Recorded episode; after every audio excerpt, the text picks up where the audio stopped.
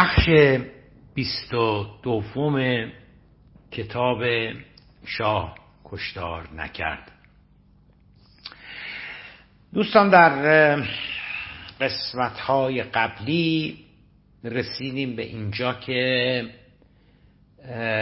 شاه همچنان مصر به ادامه فضای باز سیاسی است و علا رقم اینکه داره اعتراضات نسبتا قابل توجهی در بسیاری از شهرهای ایران به راه میفته وقتی که مردم احساس می‌کنن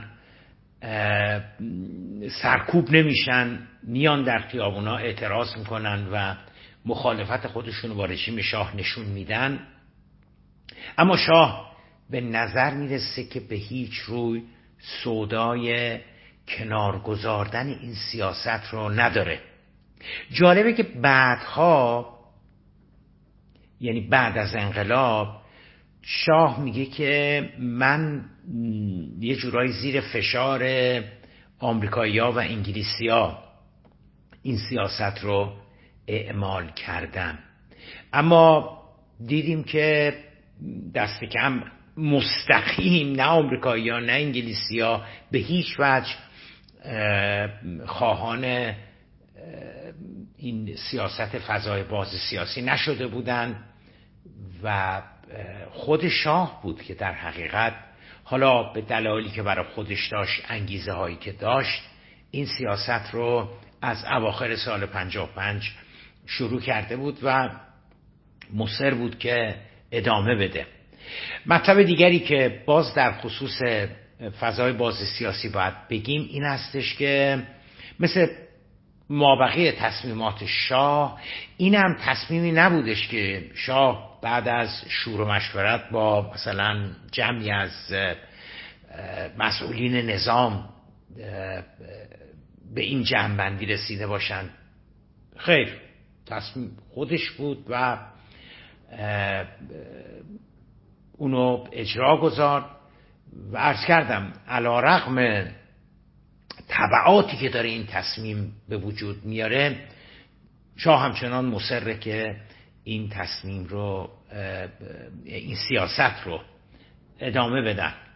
اتفاق مهمی که در خورداد سال 57 افتاد و واقعا مثل یک مثل یک سائقه بود مثل یک زلزله بود در فضای سیاسی ایران آن روز.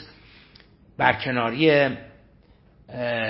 تیمسار یا سپه بود غلامرضا نصیری رئیس ساواک بود و شاه نه تنها او رو بر میداره از ریاست ساواک یعنی اصلی ترین مهمترین دستگاه اطلاعاتی و امنیتی رژیم شاه بلکه او رو می‌کنه سفیر ایران در پاکستان.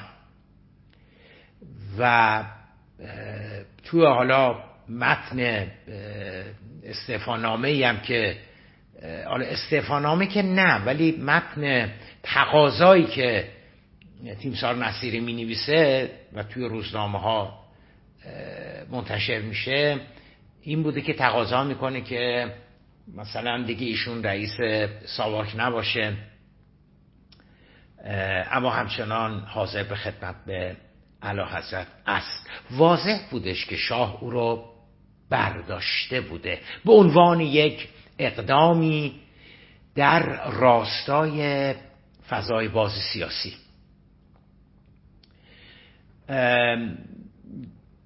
گفتیم که اگرچه که شاه غربی ها رو مسئول این سیاست می‌دونه ولی ارز کردم واقعا هیچ سندی مدرکی وجود نداره که غربی ها این سیاست رو خواستار اجرای این سیاست از او شده بوده باشند به علاوه دیدیم که سفیر انگلستان بعد از بعد از نارامی های تبریز در بهمن 56 خیلی محترمانه به حضرت میگه که این سیاست داره داره طبعات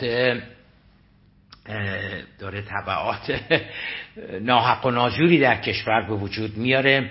اما شاه خیلی محکم میگه که نه این سیاست سیاستی هستش که ما همچنان مصر به تداومش هستیم. و فرد دیگری که باز راجع به این سیاست با شاه صحبت می‌کنه فریدون هویدا برادر امیر عباس هویدا نخست وزیر بوده که نماینده ایران در سازمان ملل بوده آمده بود حالا به ایران برای دادن گزارش و به هر دلیل دیگری ملاقات می‌کنه با علا حضرت و میگه که علا حضرت این این سیاست فضای باز خیلی داره داره باعث واکنش های زیادی در کشور شده. شاه به همون پاسخی که به سفیر انگلستان میده. همون پاسخ رو هم به فریدون هویدا میده. میگه که نه این سیاست باید ادامه پیدا کنه. جالبه که شاه میگه که این بهایی هستش که این اعتراضات و این ناآرامی ها و این حملاتی که حالا داره به بانک ها میشه به سینما ها میشه به کاباره ها داره میشه. شاه میگه که این بهایی هستش که ما باید بپردازیم. برای اجرای این سیاست.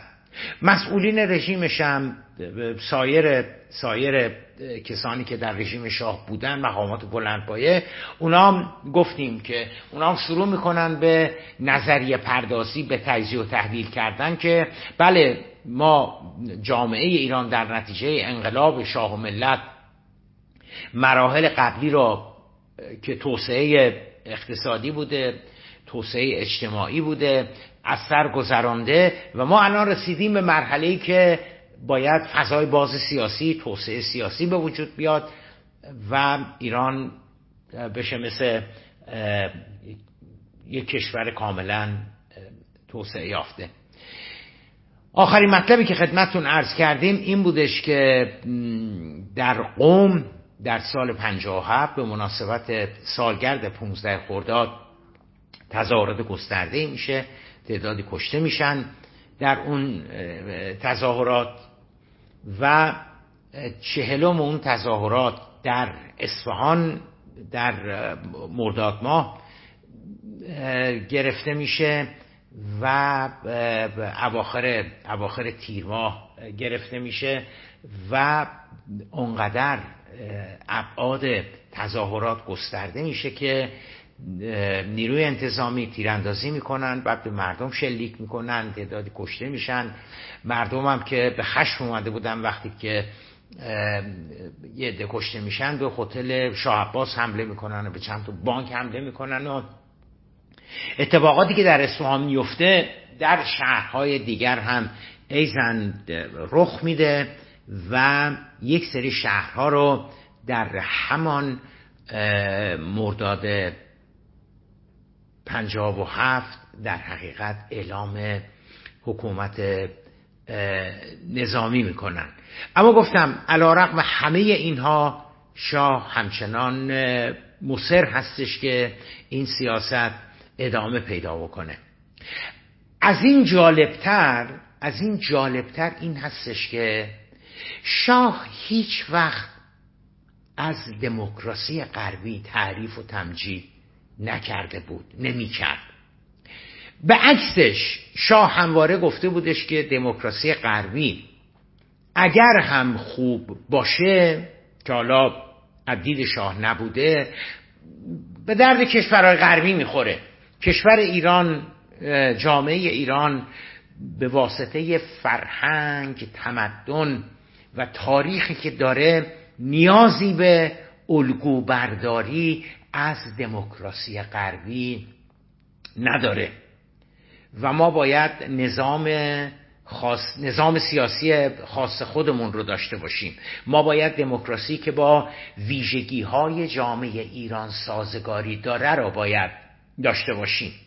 شاه نه تنها با دموکراسی غربی موافقتی هیچ وقت از خودش نشون نداده بوده بلکه به عکسش میگه که دموکراسی غربی باعث میشه که در نهایت جوامع غربی زیر چکمه فاشیزم و کمونیسم در بیان. یعنی اگه غربی ها به خودشون نیان دوچار دوچار فاشیزم و کمونیسم میشن و تمدن غرب نابود خواهد شد. اما نکته جالب می‌دونین چیه؟ نکته جالب این هستش که الان شاه داره میگه که ایران الگوش دموکراسی غربی هستش.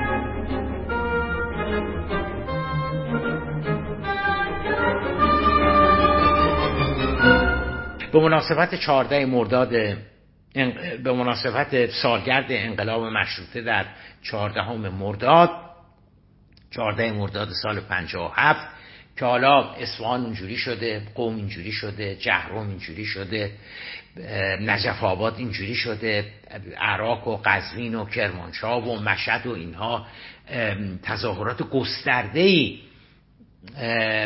به مناسبت چهلم این کسانی که در قوم شهید شدن برپا شده بوده و اعلام حکومت نظامی شده بوده در یه سری از شهرها.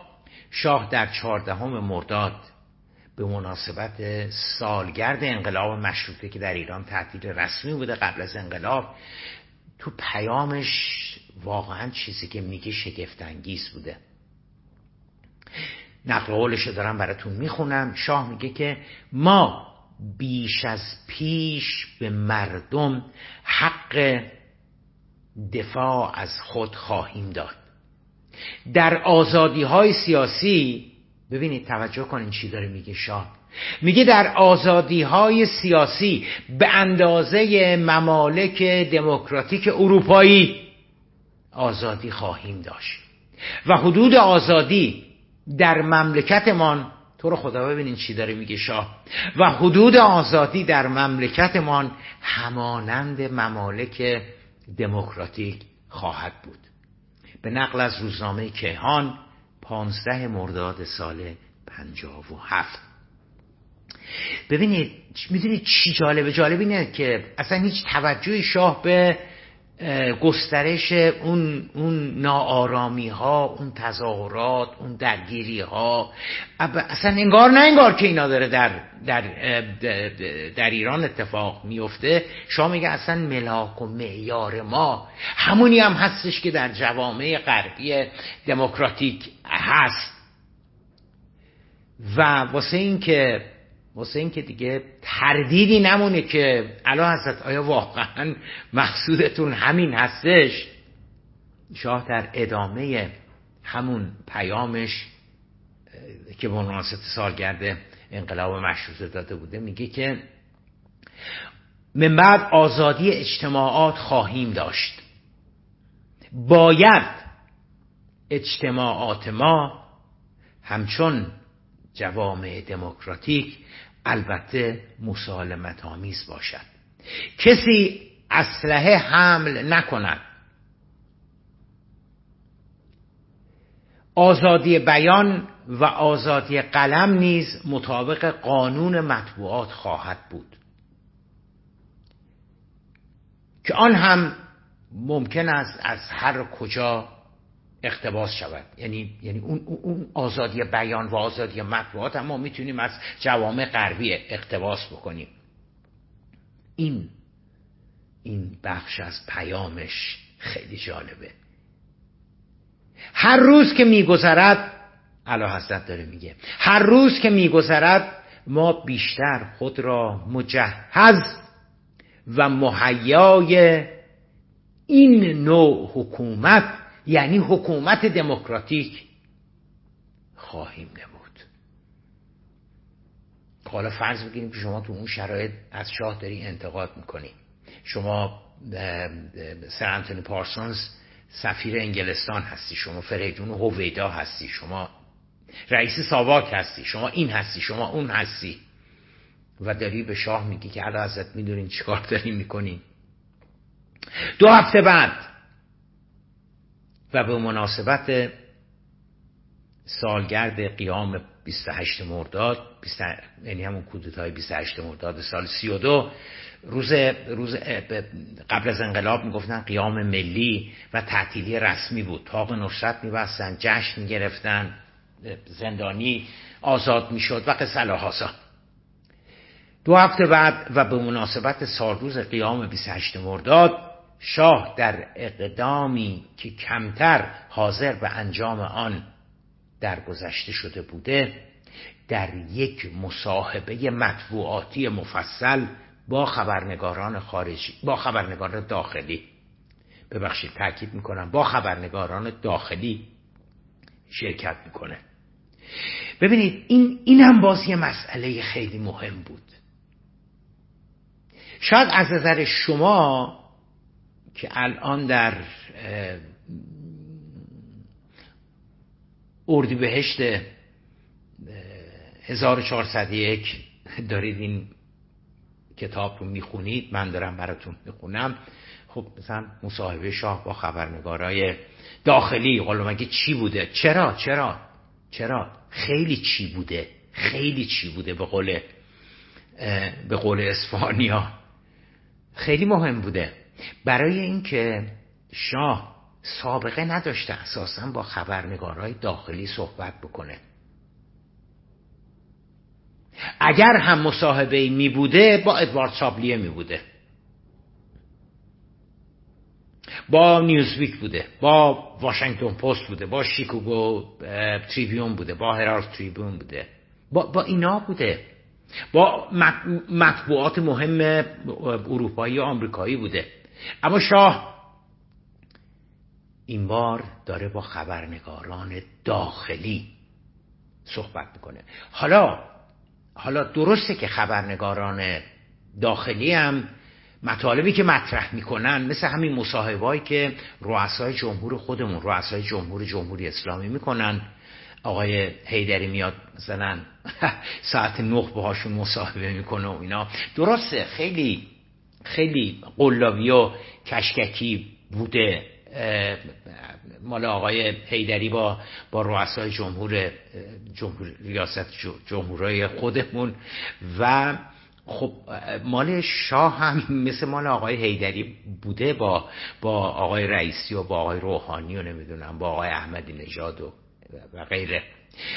در این حال نفس این که با با خبرنگاران ایرانی حاضر میشه مصاحبه بکنه. خیلی مهم بوده.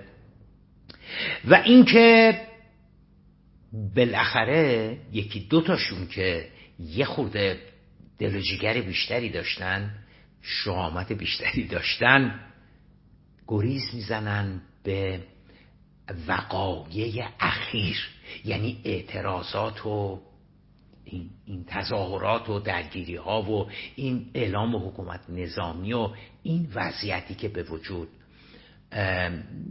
آمده. حالا از اون کتاب براتون می‌خونم. حاجت به گفتن نبود که بخش عمده ای از پرسش ها پیرامون رویدادهای اخیر و سیاست دادن آزادی ها بود. توی این مصاحبه مطبوعاتی. برخی از خبرنگاران هم جسارت نموده و مستقیما از اعلی حضرت پیرامون اعتراضات و برخی اعتصابات که به راه افتاده بودند سوال می نمایند جالبه که شاه همچنان بر روی همان مواضع همیشگیش مبنی بر اینکه یک اقلیت تندروی مذهبی و کمونیست ها بیشتر مخالف وی نیستند و اکثریت جامعه ایران از وی طرفداری می‌کردند پای فشرده و تاکید میورزید. یعنی علا رقم این که اصفهان اونجوری میشه جهرو اونجوری شده نجف آباد اونجوری شده قوم اونجوری شده تبریز اونجوری شده. شاه همچنان میگه که کمونیستا کمونیستا که خوب وابسته هستن دیگه به, به روسیه. و مذهبیون تندرو مرتجه اونا مخالف من هستن. خب، تعداد اینا که خیلی نمی‌تونه باشه همون بحثی که هزار بار با شما اینجا مطرح کردیم. تعداد اونا که خیلی نمی‌تونه باشه و اکثریت جامعه ایران به واسطه اصلاحات پیشرفتها و ترقی هایی که اعلی حضرت در کشور به وجود آوردن از شاهنشاهشون طرفداری می‌کنند. بنابراین و از دید اعلی حضرت دادن آزادی ها خطری متوجه رژیمش نمی ساخته و او همچنان مصمم به ادامه سیاست دادن آزادی ها بوده. شاه میگه که البته نارضایتی های دیده می شود که البته تعداد نارضایان تعداد ناراضیان نسبت به طرفداران انقلاب و برنامه های ترقی خواهانه او بسیار کم بوده. یعنی چی میگه؟ اینا به نقل از کیهان 29 مرداد 57 دارم براتون می‌خونم. میگه که درسته که نارضایتی هایی داره دیده میشه تو برخی از شهرها و نمی‌دونم اینها. ولی تعداد اونها به نسبت کسانی که بالقوه از من راضی هستند تعداد ناراضیان خیلی کمه. همونطور که خدمتتون عرض کردم توی اون مصاحبه برخی از خبرنگاران جسارت بیشتری به خرج داده. کاری که دکتر هیدری خودمون هیچ وقت نمی‌کنه. و بر روی موضوع ناآرامی های چند ماه گذشته بیشتر از وی می‌پرسند پاسخهای شاه باز تکرار همان باورهای قبلی است. چی میگه؟ مخالفین آلت دست بیگانگان هستند. چیزی که همیشه میگه می‌گفته.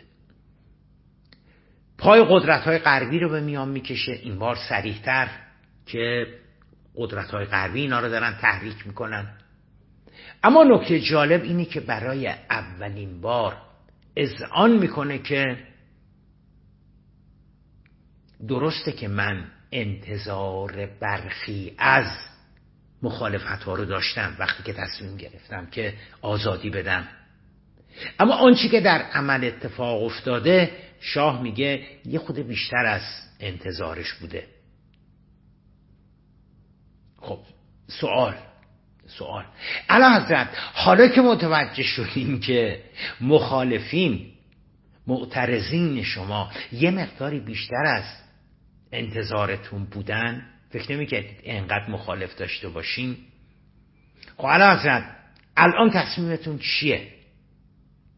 بدونید آدم انتظار داره که علا حضرت بگه که خب حالا من می‌خوام یه خود تجدید حالا نگه هم.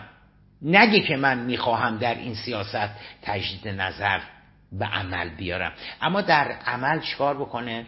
در عمل به چه می‌دونم نیروی انتظامی دستور بده که آقای خود محکمتر بیستید یه تعداد دستگیری بکنید. نمی‌دونم. وقت صلاح حسان اصلا و ابدا.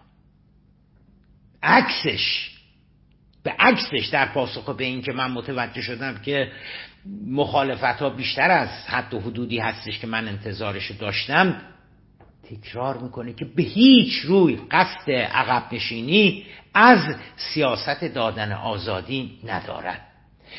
سپس میافزاید که می‌دانسته که برای تحقق آزادی باید بهایی پرداخت می‌کرد. البته هیچ وقت فکر نمی‌کرد که بها این چنین گذاف باشد. در این حال او همچنان مصمم بر تداوم آزادی ها است. یعنی همون چیزی که به سر پارسونز چند ماه قبلش گفته بوده. یکی دو ماه قبلش به فریدون هویدا گفته بودی که بهایی هستش که ما باید برای اینکه دموکراسی در کشورمون برقرار بشه این بهایی هستش که باید بپردازیم.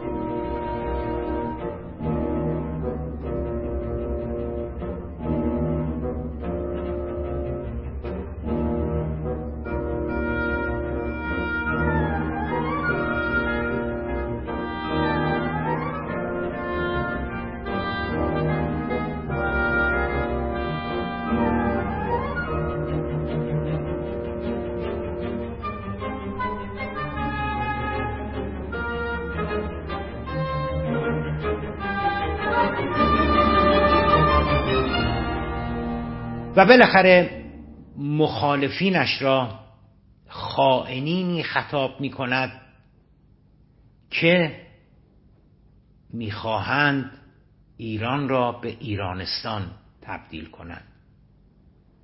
ایرانستان می‌دونید دیگه ارمنستان ترکمنستان قزاقستان قرقیزستان یعنی اینا همون نوکران همون مزدو همون وابستگان روسیه هستن حزب کمونیست اتحاد شوروی هستن که هدفشون این هستش که ایران رو بکنن ایرانستان. یعنی مارم بکنن. یکی از ایالت های یکی از جمهوری های مال وابسته به روسیه.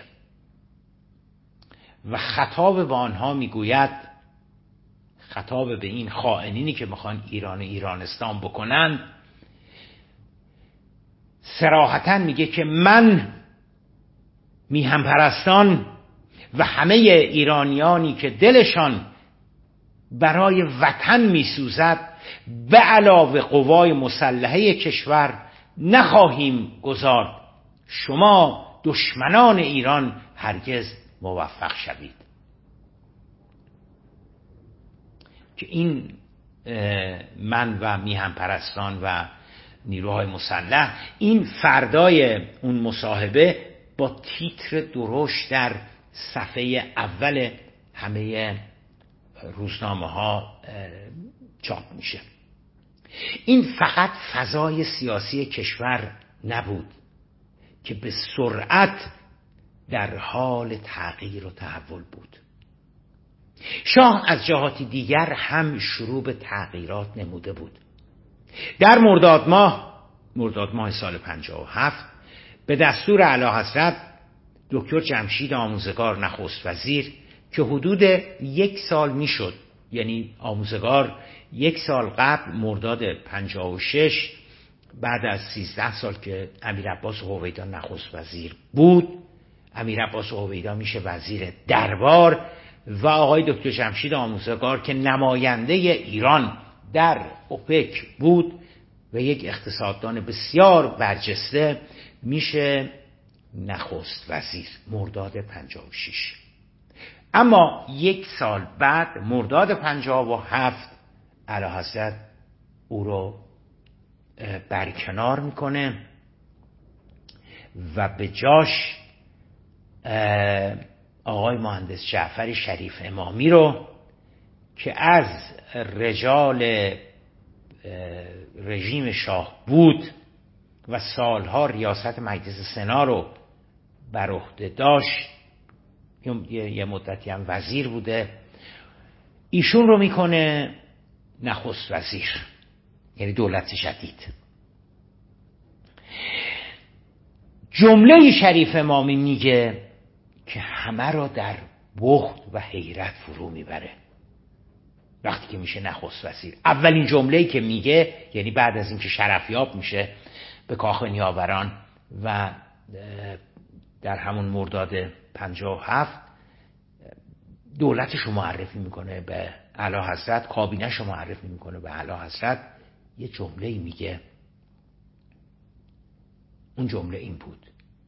میهن در خطر است. مردم به پا خیزید. این عین جمله آقای شریف امامی بود که مطبوعات باز با تیتر درشت تو صفحه اولشون چاپ کردن.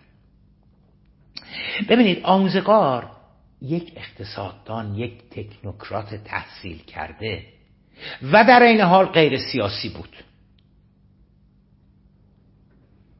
جمشید آموزگار واقعا نمیشه جزو اون, اون چهره ها و شخصیت های سیاسی که از بعد از کودتای 28 مرداد سال 32 تو اون 20 چند سال اطراف شاه بودن واقعا جزو اونا نبود آموزگار. آموزگار یک تکنوکرات تحصیل کرده بود غیر سیاسی بود و توانسته بود از نظر اقتصادی موفق عمل بکنه. و تونسته بود یه مقداری یک نظم و انتظام و سازماندهی و اینایی بده به از نظر اقتصادی به وضعیت رژیم شاه. در این حال هیچ جهتگیری نداشت هیچ شهرت سیاسی نداشت. مثلا شما نمی‌تونستی بگی این فرد اون فرد اینا اینا آدمای جمشید آموزگار هستن. نه میگم یه, یه واقعا یه تکنوکرات بود. و شاید شاه فکر می‌کنه که تو این شرایطی که یه مقداری به واسطه اون سیاست فضای باز سیاسی یک حالا تحرکاتی داره در کشور میشه یه التحاباتی در کشور به وجود آمده شاه پیش خودش تصور می‌کنه که جمشید آموزگار اقتصاددانه و خیلی الان تو این شرایط کاری از دستش بر نمیاد. بریم سراغ بریم سراغ شریف امامی که به هر حال تجربه سیاسیش خیلی بیشتر از جمشید آموزگار هستش. گفته می شود که ارتباطاتی با روحانیون هم داشته. با مذهبیون هم داشته و اونو بیاریمش سر کار که شریف امامی الان این این فضایی که به وجود آمده شریف امامی بیشتر به درد بخوره که نخست وزیر باشه. کارایی داره تو این فضا. تا جمشید آموزگار که کلا یه تکنوکرات هستش. نکته مهم دیگر که در خصوص جعفر شریف امامی می‌گفتند و همچنان هم می‌گویند این بوده که این جناب شریف امامی با تشکیلات فراماسونری هم وابسته بوده. در این حال شایع بود که ایشون با روحانیون ارتباط داره. اما هیچ روحانی سرشناسی نه در قوم نه در تهران نه در مشهد پیدا نشد که معلوم بشه که شریف امامی با, با آن روحانی رابطه داشته. نفس اون تغییر بیش از هر دلیل دیگری بیانگر آن بود که شاه بیش از آن که به دنبال برخورد با مخالفین و به کار بردن مشت آهنین باشد به دنبال آشتی و کنار آمدن با معترضین و مخالفین بود.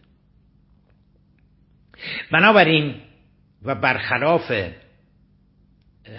تصور شاه مبنی بر آشتی ملی و مصالحه با مخالفین مخالفین جریتر و بر شدت حملات خودشون به شاه می افزایند ببینید ببینید باز باز من هیچ سندی هیچ مدرکی هیچ چیزی به دست نیوردم که قروی ها از شاه خواسته بوده باشند که علا حضرت توی این شرایطی که ایران قرار گرفته و شما هم اصرار داری همچنان فضای باز سیاسی ادامه پیدا بکنه پس بیا و جمشید آموزگار رو که تکنوکرات برش دار و شریف امامی رو که بیشتر زبان سیاسیون بیشتر زبان جریانات سیاسی را متوجه میشه و بیشتر تجربه داره بیا او رو بکن نخست وزیر. هیچ, هیچ من هیچ چیزی پیدا نکردم. پس بنابراین تصمیم و اراده مال خود اعلی حضرت بوده مال خود شاه بوده. خود شاه باز به هر دلیلی به این جنبندی رسیده بوده که البته دلیلش مشخصه دیگه دیگه خیلی پیچیده نیست. او فکر می‌کرده که تو این شرایط التهاب آور کارایی شریف امامی خیلی بیشتره. اما ببینید یه نکته خیلی مهم دیگری هم در تغییر دولت می‌تونیم استخراج بکنیم می‌تونیم ببینیم می‌تونیم استنتاج بکنیم اون چی هستش؟ اون این هستش که شاه با آوردن جعفر شریف امامی به هیچ روی قصد برخورد نداره یعنی این سیاست شاه این تصمیم شاه با تصمیمش که یکی دو ماه قبلش تیمسار نصیری رو رئیس ساواک رو بر میداره و میفرستش تبعیدش می‌کنه به پاکستان می‌خونه. ببینید دوستان شما مگه جای اپوزیسیون بودید در سال 57 می‌گفتید که شریف شاه اگه می‌خواست سرکوب بکنه شاه اگه می‌خواست مشت آهنین رو بر سر ما فرود بیاره و این فضای باز سیاسی رو تعطیل بکنه شریف امامی رو نمی آورد دیگه. شریف امامی رو آورده که یه جور مصالحه در پیش است. شاه می‌خواد گفتگو بکنه با با اپوزیسیون. شاه می‌خواد با مخالفینش یک دایالوگ داشته باشه. بنابراین رفته شریف امامی رو آورده. اگر به دنبال مشت آهنین بود اگر به دنبال سرکوب می بود شریف امامی رو نمی آورد. یا آدم چه می‌دونم یا آدم تندرو رو می‌کرد نخست وزیر. بنابراین مخالفین این تغییر رو این تغییر دولت رو در حقیقت حجتی بر عقب نشینی دیگر شاه گرفتند و خیلی هم اشتباه نکرده بودن مخالفین چرا؟ برای اینکه سیاست ها و تصمیمات شریف امامی به نوبه خود بر تندتر شدن مواضع مخالفین می افسود. یعنی شریف, شریف امام تصمیماتی گرفت همون همون روزهای اول که همون هفته اول که شده نخست وزیر. جدا از اون که گفتش که مملکت در خطر است مردم به پاخیزید اقداماتی که داره انجام میده تو همون هفته اول نشون میده که برای جنگ نیامده. مشت آهنینی در کار نیست بلکه شریف امامی ادامه دهنده فضای باز سیاسی هستش.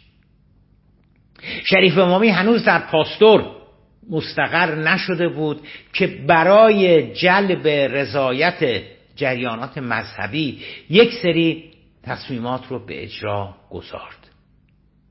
اولین کاری که کردیم بودش که تقویم شاهنشاهی را که از چهار سال قبل این تقویم تقویم رسمی ایران شده بود لغو کرد و تقویم هجری شمسی را مجددا کرد تقویم رسمی ایران. ببینید سال سه در ایران گفته می شود که شاهنشاهی ایران 2500 سال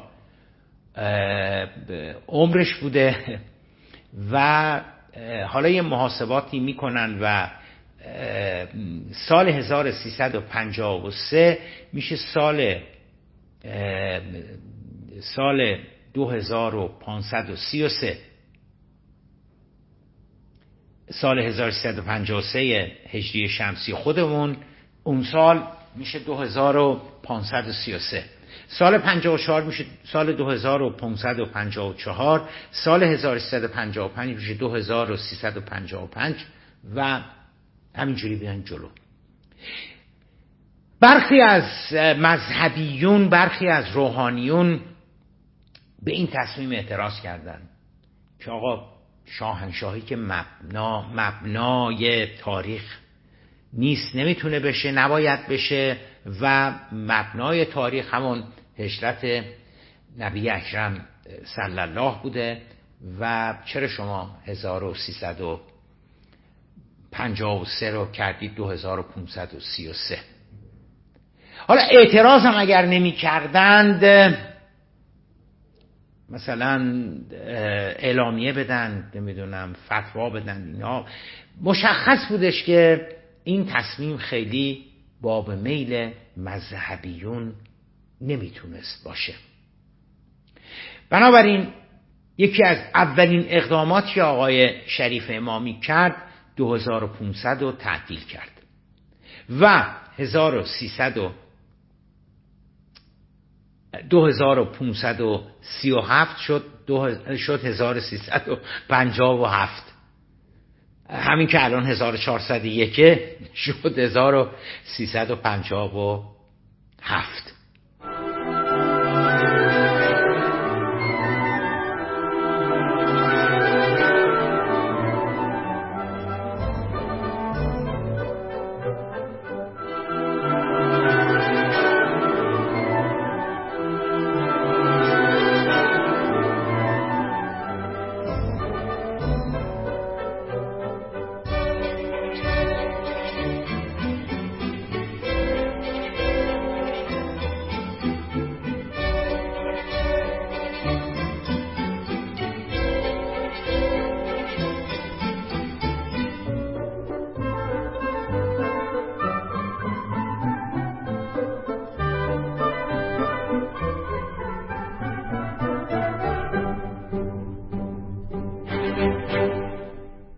ببینید به نظر شما؟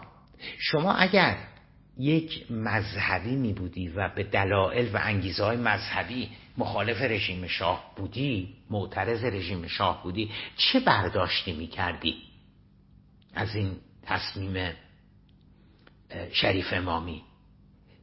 برداشتت این بودش که اخ اخ اخ اخ می‌خوان می‌خوان بگیره به بند را بندازن؟ می‌خوان سرکوب بکنن؟ یا نه؟ برداشتتون این بودش که عقب نشینی کردن. پس یه قدم دیگه ما بریم به جلو. و اگر و اگر مخالفین تردیدی داشتن که پشت آهنین می‌خواد بیاد یا عقب نشینی می‌خواد بیاد دوستان تصمیمات بعدی شریف امامی دیگه هیچ شک و تردیدی واسه مخالفین به خصوص مخالفین مذهبی باقی نگذاشتش که نه عقب نشینی است. عقب نشینی است. مشت آهنین نیست. چرا؟ واسه اینکه بعد از تقویم تغییر تقویم از شاهنشاهی به اسلامی آقای جعفر شریف امامی دستور دادن به عنوان نخست وزیر که کازینوها دیگه باید تعطیل بشن. جشن هنر شیراز که چه می‌دونم بعضی از آرتیستا و بعضی از هنرمندا و اینا که آورده بودن لباسشون رقصشون نمی‌دونم با, با, تئاترشون به ای بودش که برخورنده بود به به عواطف و احساسات مذهبی اونم آقای شریف امامی تعطیل کرد. دیگه آقای شریف امامی چیکار کرد؟ کاباره ها هم تعطیل کرد. دیگه احتیاجی نبود که مذهبیون برن تظاهرات بکنن و فلان کاباره رو کوکتل مولوتوف بندازن. خود حکومت اومد اصلا کاباره رو تعطیل کرد. دیگه چیکار کرد؟ تمام کازینوها و قمارخونه ها رو هم تعطیل کرد. و دیگه چی کار کرد؟ رسما یکی از اولین موضع گیری های دولت جناب شریف امامی این بود که دولت ما متعهد به حفظ شعائر دینی است. دیگه چی کار کرد؟ دیگه گفتش که به روحانیت بایستی احترام گذارده شود. و روحانیون به جز احترام خواسته دیگری ندارن. دیگه چی کار کرد؟ دیگه بعد از 14 15 سال نام آیت الله خمینی را رسما به زبان آورد و گفت بازگشت ایشان به کشور بلا مانع است. خب شما خودتون سال مرداد 57 شهریور 57 شما خودتون بذارید جای جای ایرانیان جای مردم حالا با گرایش دینی یا یا یا بدون گرایش دینی. این دولت جدید که اومده این کارا رو داره می‌کنه این حرفا رو داره می‌زنه داره عقب نشینی می‌کنه. رژیم شاه ترسیده و داره عقب نشین رژیم شاه ترسیده و می‌خواد مشت آهنین اشتباه دارم میگم. آیا این علامت ترس رژیم شاهه؟ هاشا و کلا. مقصودم مقصودم این هستش که مردم دلیلی نداره بترسن. اینا همش اتفاقا دلایل ترس و دلایل عقب نشینی حکومت هستش. در این حال در این حال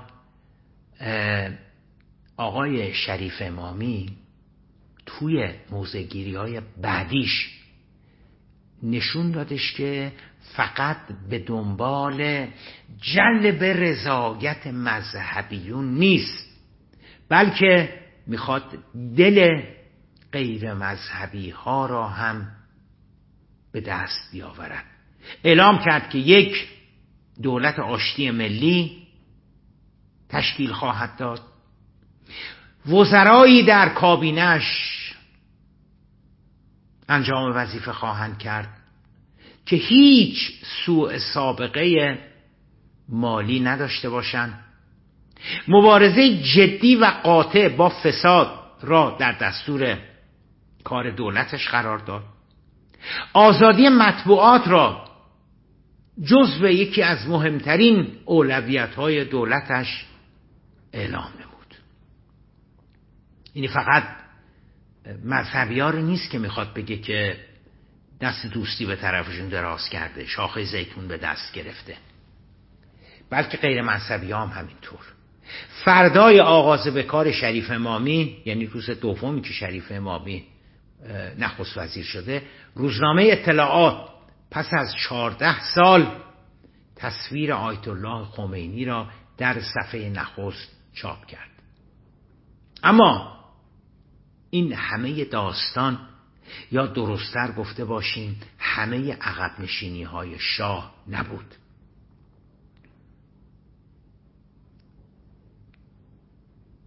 باورتون نمیشه که تصمیم بعدی شاه چه بود؟ تصمیم بعدی شاه این بودش که همزمان با همزمان با تشکیل دولت آقای جعفر شریف امامی امیر عباس و هویدا که سیزده سال نخست وزیر و یک سال آخر هم وزیر دربار علا حضرت شده بود به اتفاق شمار دیگری از شخصیت های برجسته حکومتی و فعالین اقتصادی به اتهام مفاسد اقتصادی بازداشت شدن. خب شما اگه جای مخالفین شاه باشین نصیری رو وقتی برمیداره از کشور عملا تبعید می‌کنه مرد شماره که امنیتی رو هویدا میاد بازداشت می‌کنه که سیزده سال نخست وزیرش بوده. سال آخرم وزیر دربارش بوده. نخست وزیرش میاد کازینوها رو تعطیل می‌کنه کاباره ها رو تعطیل می‌کنه عرق فروشی ها رو تعطیل می‌کنه نمی‌دونم جشن هنر شیراز رو تعطیل می‌کنه. میگه روحانیون به جز احترام چیز دیگه نمی‌خوان. بعد از چهارده سال عکس آیت الله خمینی تو صفحه اول روزنامه حکومتی اطلاعات چاپ میشه. شما تصورتون چی بوده؟ شما چه تصویر تصوری پیدا می‌کنید؟ رژیم شاه داره عقب نشینی می‌کنه؟ بله که داره رژیم شاه عقب نشینی می‌کنه. آیا اینا علائم کوتاه اومدن رژیم شاه نبوده؟ بنابراین شما اگر مخالف رژیم شاه می بودید در تابستان سال 57 در شهریور 57 در مرداد سال 57 این تصمیمات این اقدامات شاه چه پیامی برای شما می آورد این پیامی می آورد که می‌خوام حالا بهتون نشون میدم. خیر خیر. بذارید آخرین تیکش هم بخونم. آخرین تیکش مصاحبه شاه با تلویزیون ملی فرانسه هستش.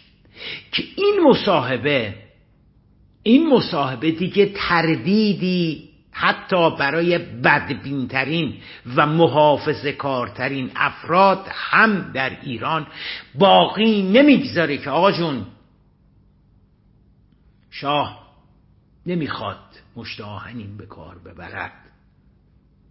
شاه واقعا عقب نشینی کرده.